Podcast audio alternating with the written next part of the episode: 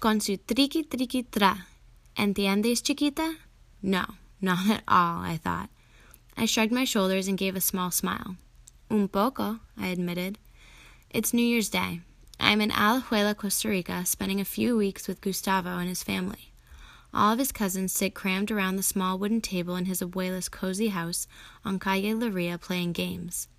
The tantalizing aroma of rice mixed with spices cooking in the cast iron pot waft in from the kitchen. The aunts are making a feast. Their swift chatter can be heard all through the casa.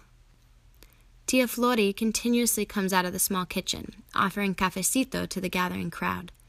The sun is setting outside over the sugarcane field across the dirt road. There are no glass panes on the windows, rather, three metal bars allow the light breeze to pass through the house, cooling us down as the sun fades from the horizon. A stray cat, christened Luisito, squeezes in through the hole in the front gate. He purrs and nuzzles each of the family members until he finds Abuela, who bends down affectionately, scratches behind his ears, and offers him a small sliver of meat. I can hear the pan sizzling in the kitchen as the food is placed in it. My mouth is watering. Suddenly, I'm brought back.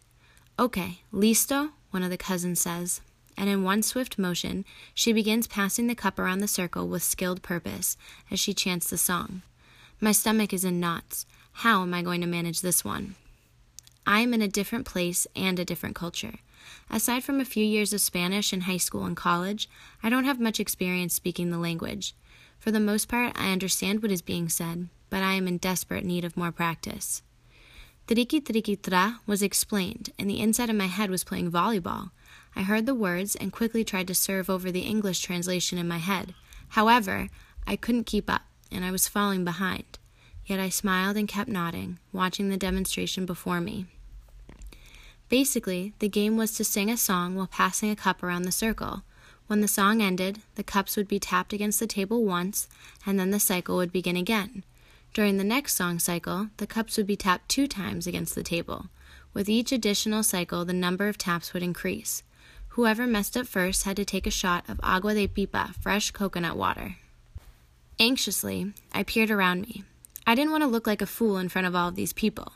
Everyone was watching to see if the macha, an affectionate term used to describe a blonde white girl, could figure it out. So, what did I do? I took a deep breath and stopped worrying about messing up. I watched as the cups began to be passed around me. Quietly and cautiously, I began singing the song along with the others. I figured out how to bounce my own cup, pass it, and collect the next one without pausing or messing the song up. I forgot my insecurities, let myself be in the moment, and had fun.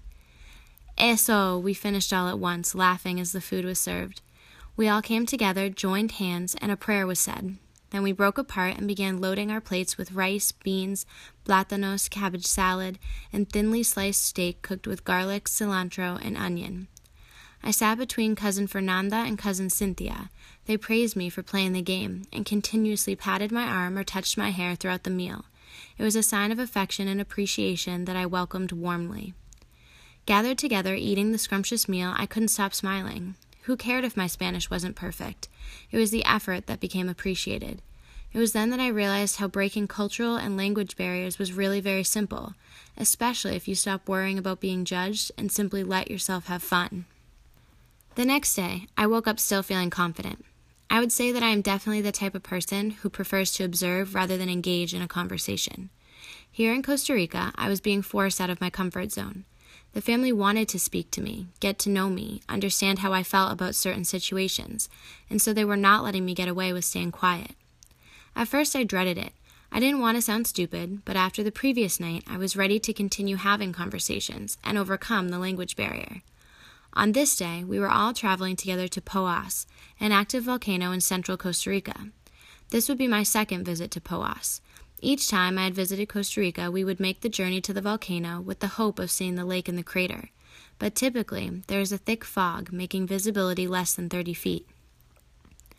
This time we are a little more hopeful. The weather in Alajuela was sunny and 80 degrees. But once the car climbed up the steep mountains, winding through towns filled with fresh strawberries, milk, and coffee, the temperature had dropped to almost 55 degrees, and a light rain was falling. Our possibility of seeing Laguna Caliente seemed slim. Still, we all walked together through the park to the entrance of the volcano. For the second time, I had no such luck. The clouds were too thick. We stayed for about 10 minutes, and then we moved on through the park's jungle. Then, less than an hour later, as we were all making our way towards the exit, a passerby told us that the fog was lifting and you could see the lagoon. The excitement was electric. It surged through the group, and we all headed back towards the crater. Gustavo and I led the charge. We were running because we knew we only had so much time before the clouds returned, and we had to be in a good spot to take a picture.